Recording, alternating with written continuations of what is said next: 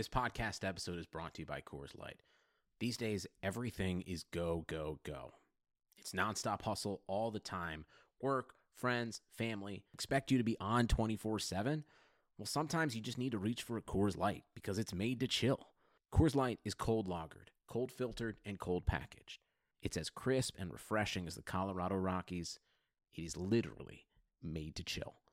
Coors Light is the one I choose when I need to unwind. So when you want to hit reset, reach for the beer that's made to chill. Get Coors Light in the new look delivered straight to your door with Drizzly or Instacart.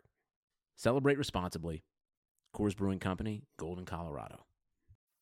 Microsoft Teams is helping a bicycle company reinvent the way that they work. We make bicycles for everyday riders. Once the pandemic hit, we started doing virtual visits. All of a sudden, we could open up our showroom to customers around the world. Learn more at Microsoft.com/Teams. Welcome to the East Coast Offense Podcast. This is Chris Liss, your host, and as usual, I'm joined by my co-host, Yahoo Sports, Dalton Del Don. What's going on, Dalton? What do you think? What do you think's going on? Uh, I think you're happy that the Warriors are almost certainly going to win. They very well might sweep. You're going to win money from Barons, thousand dollars from that moron who made that bet. You aren't going to win the LeBron bet against me. What else? I don't know.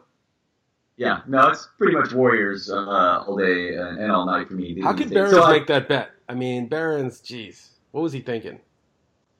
I don't know. I don't know what he was thinking. Um, yeah, I also got seven and one on the sweep. I um, but let's let's not talk about me winning money because I made an impulse buy and I went to game two because after watching game one, I'm like, man, there there this actually could be a sweep and there won't even be an option for a game five. So I, I made an impulse buy. No one else. Uh, I'm a big Warriors fan who was out of the country. A couple other people were unwilling to spend the amount of money. So I, you know, I, I drove to a BART station and, and went to game two by myself, and it was pretty sick. I mean, it was How worth it. There was thirteen hundred dollars for the ticket. Oh, that's no big deal.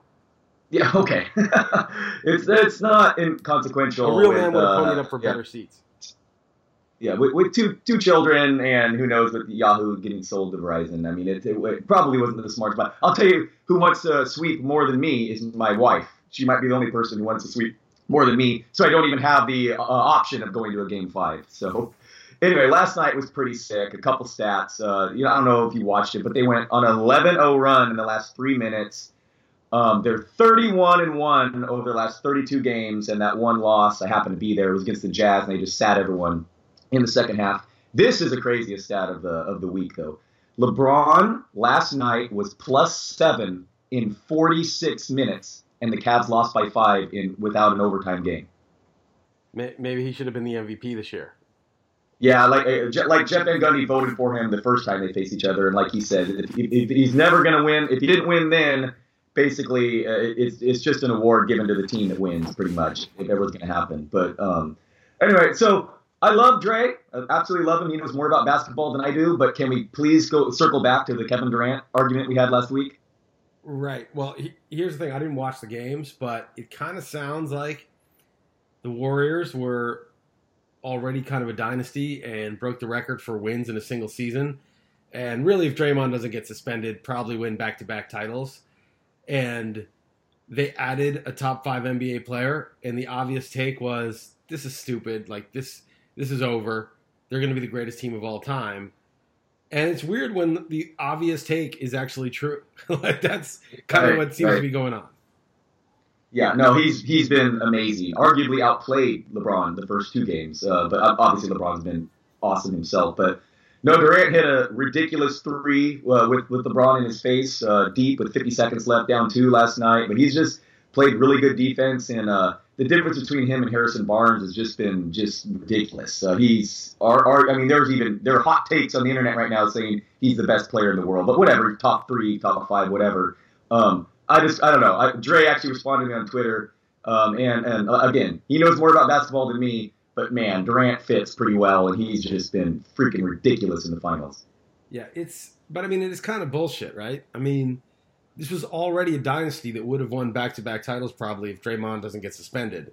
And they add a top 5 NBA player. Like the fuck is that?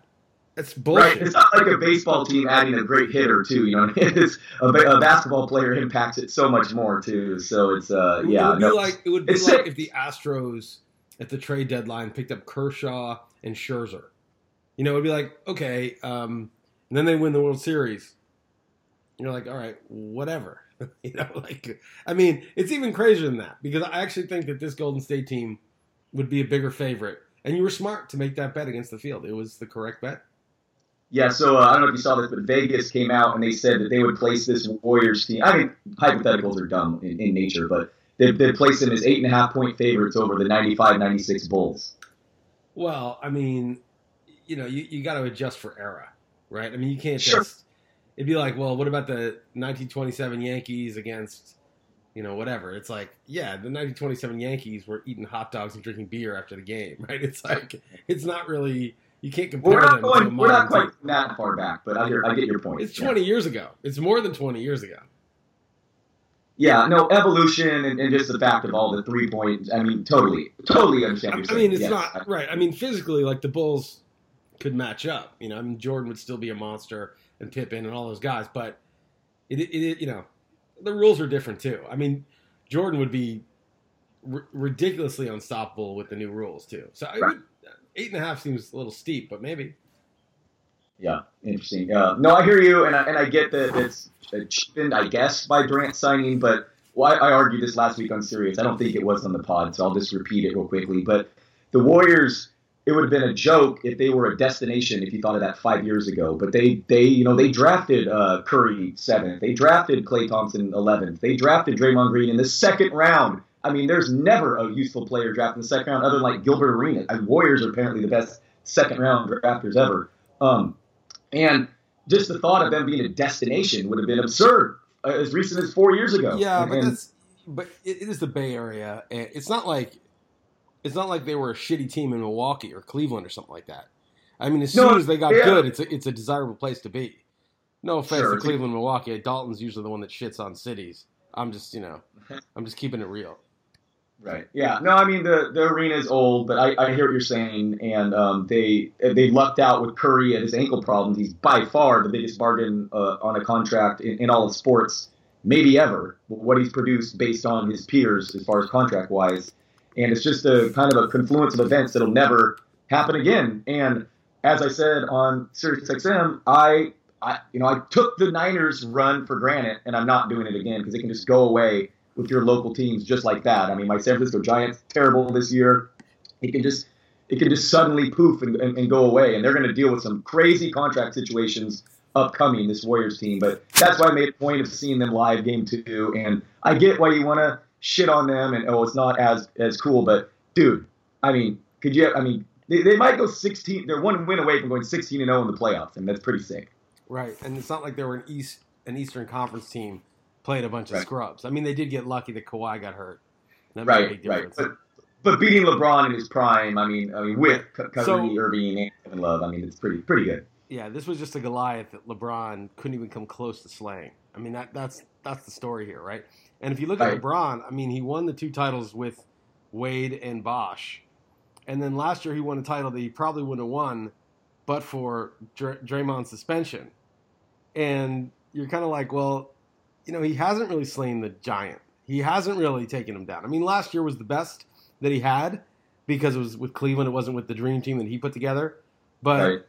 even so, like it took kind of a, a ridiculous thing, a suspension, to arguably their best player to make it happen.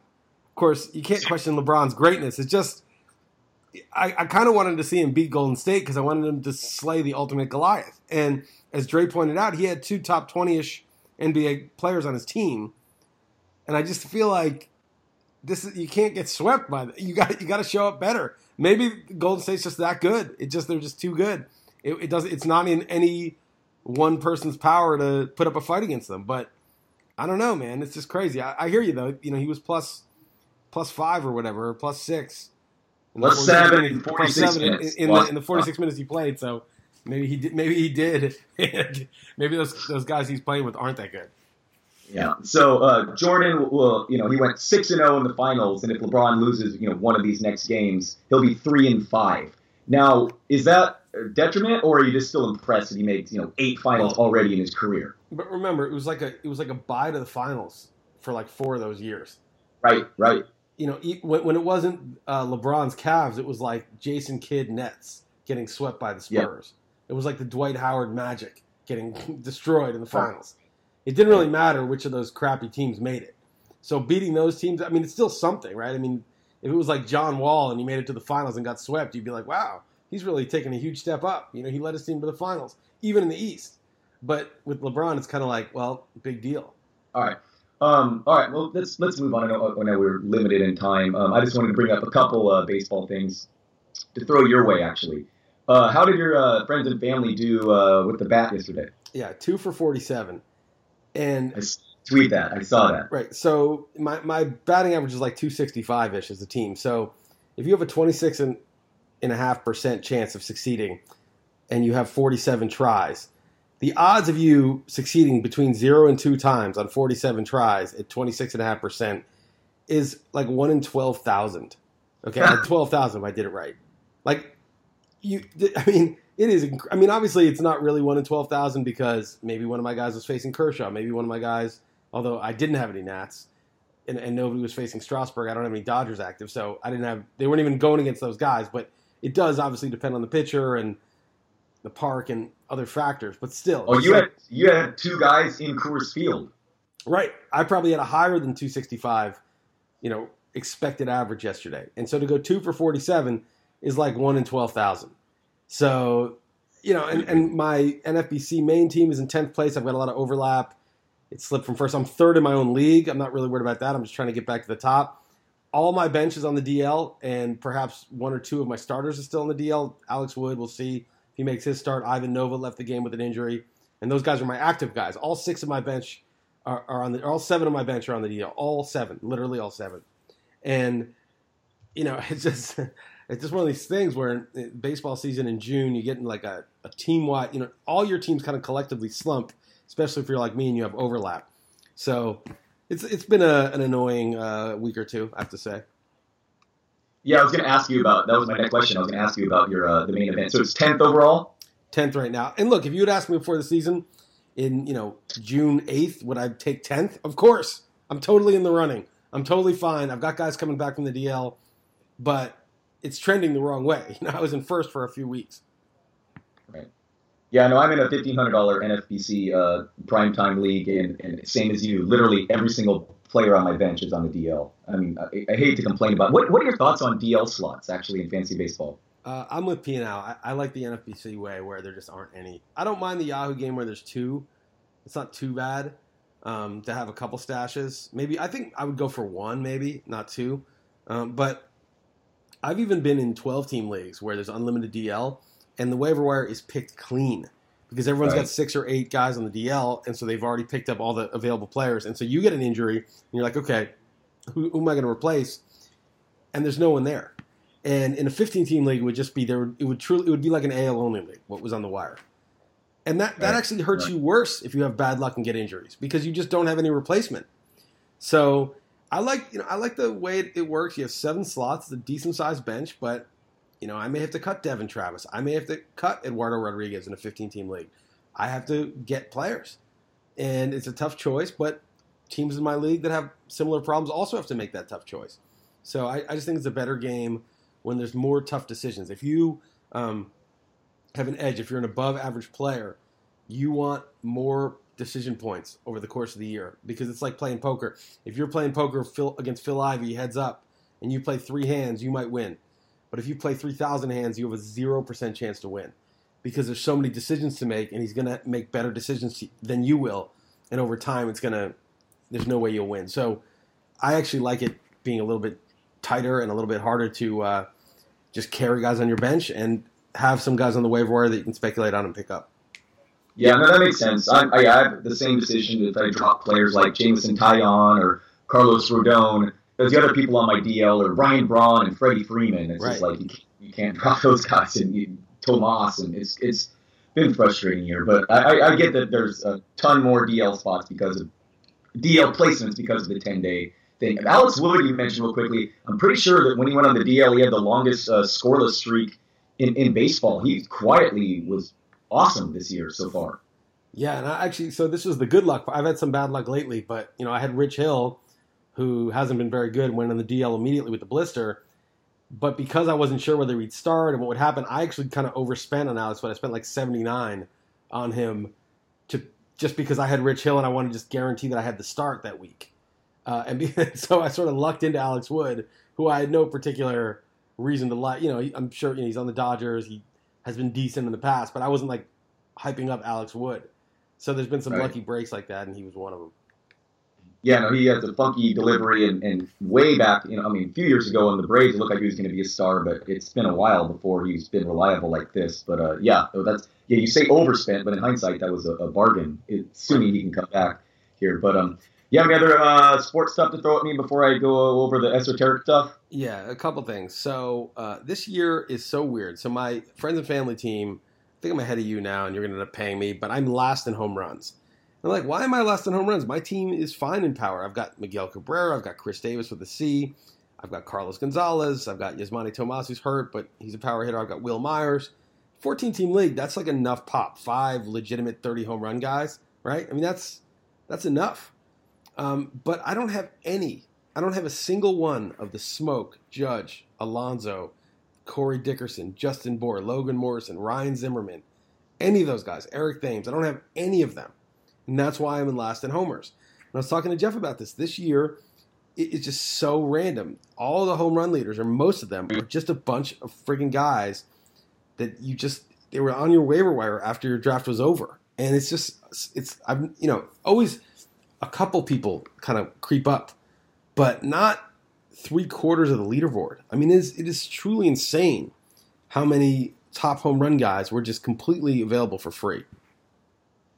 Yeah, I see you have my guy Justin Turner, who somehow, before going down with an injury, was hitting 379 with one homer over 140 at bats, which is Yeah. bizarre considering he, you know, slugged 500 last year. So yeah, it's it's you know it's always a lather, rinse, repeat, craziest year ever, but it does seem uh, even more abnormal than usual with baseball this season. Yeah, it, it you know between the DL and the randoms that are populating the top of the leaderboards, it is just really a, a strange year. And I- you know, it's, and it's, this is coming off a season where a year in 2016 where the prohibitive favorite for the presidency lost.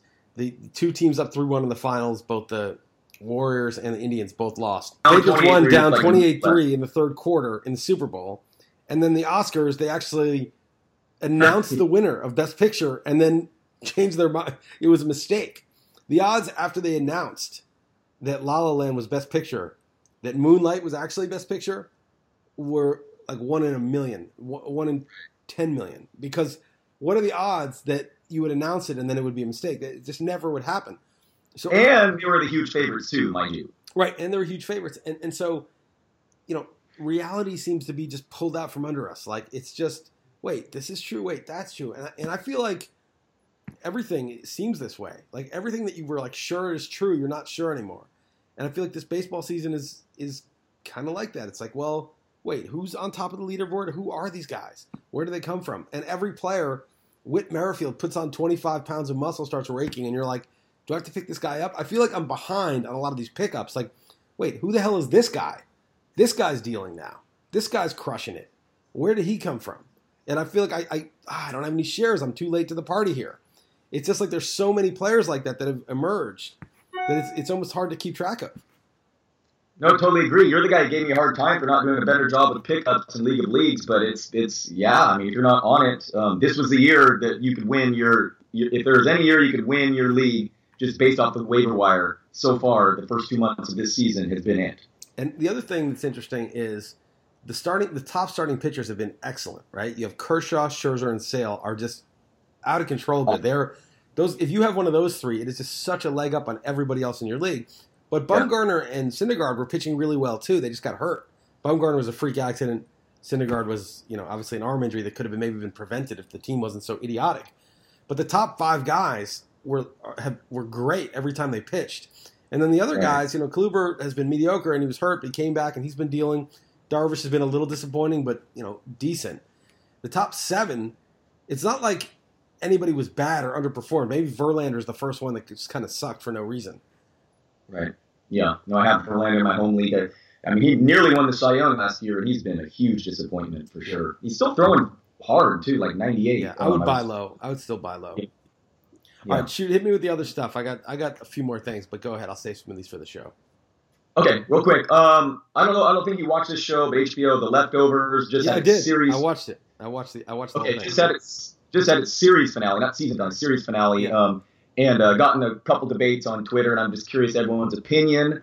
Um, uh, if Nora Durst was telling the truth, I don't want to spoil it, but I mean, do you think yeah, I Nora read a Durst was telling? review. I saw it. I saw it. I read a review in the New York Times, and the reviewer said the first time she watched it, she just took it at face value, like this is what happened. And then the second time she watched it, she thought, no, that you know, it's just a, it was a, a lie. It was just part of the whole. It, it was just part of the theme of the last show. All the all the sort of half truths and you know what, but you know, it's kind Right. of. I don't know, man. That show kind of fits in with the whole theme of the last year because it's, you know, what is actually true and what is, you know, what is the story that you're telling yourself. I don't know. It's just like reality seems a lot more fluid in the last 18 months. Yeah, no, I, I think it was obviously left up for interpretation. I, I personally thought that I, I took it at face value. My wife was adamant that she was making it up, and the more I read stuff, uh, it is kind of cool that the ultimate denier uh, might just make that story up to make Kevin Garvey feel better. So I'm kind of leaning toward maybe changing my mind, but I was curious. why your would he feel better again? I, I- I forget. What was the what was the issue that why would he feel better? Just that there's like hope on the other side, I guess. Um, I, I don't know. Uh, it again, it's left up for interpretation. But I thought it was a it was a really interesting show, and I'm not even like a big sci-fi guy, but I mean, not that it was sci-fi, but um, I thought kind of sci-fi. kind of sci-fi, right? And the the penultimate episode was pretty cool, and he's like the president and all that, and uh, they made a joke about his member. I don't know if you if you knew that was a running joke, but did you did you know that what I'm talking about when we had to get in the I knew that presidency? he needed Uh, to use it as ID. That's actually a good.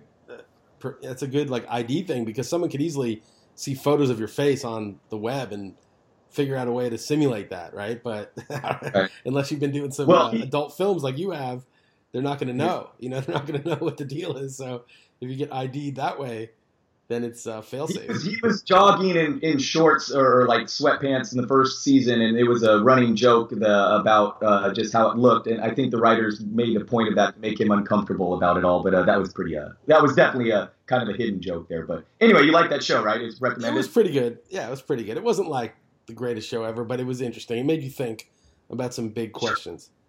Sure. All right. Well, we only have a couple minutes. Do you want to? Do you want to? What you wanted? I just wanted to throw a couple of things at you, but go ahead. No, no, you go uh, ahead. Okay. Do you have any thoughts on Bill Maher or Kathy Griffin?